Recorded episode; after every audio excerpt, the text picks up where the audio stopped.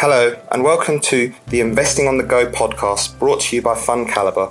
I'm Chris Salih, and today I'm here with John Bennett, manager of the elite rated Janus Henderson European Focus Fund and European Selected Opportunities Fund. Thank you for taking the time to speak to us today, John. My pleasure. Um, could I start by asking you just how you ended up working in the fund management industry and what attracted you to managing European equities? Um, I would say quite an unorthodox route, I, I would say, into fund management. Um, uh, because at the ripe old age of, of 16, I, um, in my economics class at school, we entered a, a, a, national schools competition, investment competition, and we actually won it. And actually, believe it or not, that got me hooked on stocks. Uh, and then uh, I think uh, I was 21 when I entered the Observer newspaper Investor of the Year competition, and I was runner up, or as we like to say in our house, you know, first among the losers. Um, and again, I just always had that, uh, that that passion for stocks from a very young age, and so I gave up uh, what was a sort of seven year at that time seven year career in, in, in banking, retail banking, to become a trainee uh, in Edinburgh in investment management because you know from those early days I was very very interested, passionately interested uh, in stocks in the market um, and and as unorthodox as that is, that's that's how I got into it. Um, given your 30 years plus experience of investing in European companies, um, what would be the one tip you'd give someone who's about to start investing in the region? I would tell them you're not investing in Europe. You're not investing in Europe. You're not investing in European GDP. You're not investing in French politics. You're not investing in German politics. You're not investing in German GDP you, you, you are if you're investing in just domestic sectors like banks, etc. I, I fully expect certain of those sectors like telecoms and banks to decline in their importance, both in absolute and relative terms, uh, within within the European uh, investable universe. The great thing about the European investable universe is it's broad and it's deep. It's not confined to an index, and within that index, you do have Europe's past banking, telecoms, even some of the utilities, probably some of the big oil stocks. But the real gems in Europe uh, are there to be found. You don't actually have to dig that deep. Um, and how many times a year do you visit Europe as part of your role? And you know, do you have a favourite city or country to visit? I, I, I tend not to visit the companies uh, at all. My team does, and you know, one of the teams out today, for example, in Scandinavia, seeing companies. I don't uh, personally. Uh, the team does. Uh, travel to see companies. Um, the great thing about uh, running a, a sizable book of business in European equities, and, and for long as we have done, is that we get visited, and minimum twice a year, I will see my holdings. Uh, sentiment towards Europe has been dominated by Brexit and the fact that Germany and Italy have either been in or flirted with the recession. Um, how have these issues impacted your investment outlook? Well, I don't. I, you know what? I don't ignore it. I certainly don't ignore it. Um, but I pay a fraction of the time, and I give a fraction of the sort of mental power to it or mental energy to it uh, that a fraction of, of the, the, the, media gives to it. It's very newsworthy, um, etc. And I'm not I'm not belittling recession or anything. What we must remember is recession is a good thing. You get bargain in the investment world. You get bargains during recession. I give one example. I don't think the US stock market, the US stock market, is anything like a bargain because they've never had it so good. US companies have never had it so good. The US stock market has never had it so good. I think that's going to disappoint. The great thing about the negative narrative around Europe, whether that's politics or economics, is it has suppressed valuations. Um, so I'm actually quite excited when economies go into recession because you get bargains.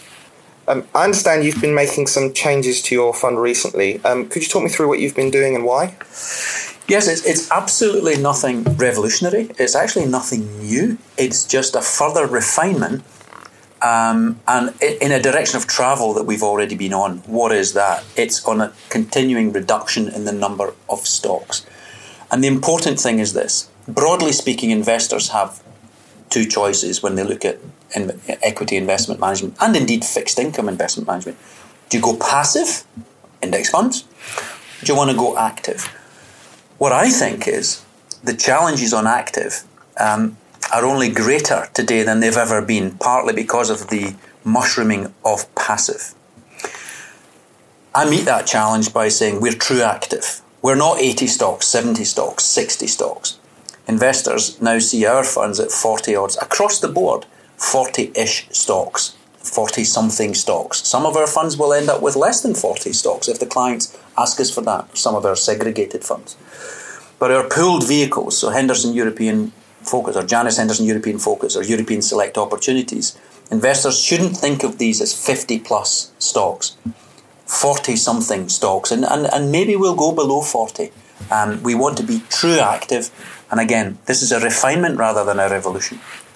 You've also recently said that you're you're never going to buy a bank again. Could you maybe explain why that is? Yeah, that, that is that is actually a misquote because the first thing I've always said in investment is never say never. So, uh, what I'm saying is, I've spent a career structurally, systematically, systemically anti banks. I've only ever seen them as trading chips where you might want to own them for months but not years.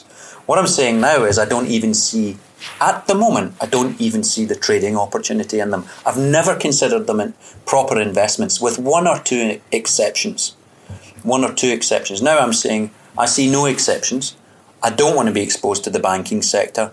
One thing that would make me change my mind or, or might make me change my mind is a return of inflation because that would affect the yield curve and therefore affect banks' profitability, probably in a positive sense. I don't see that, and therefore I, I don't see any need. For the moment, and for the time being, for the foreseeable future, I see no need to go anywhere near European banks. Around a quarter of both funds are currently invested in consumer goods companies. Um, what types of companies are these, and why are you so positive about them? Very broadly, that is split between consumer staples and consumer discretionary.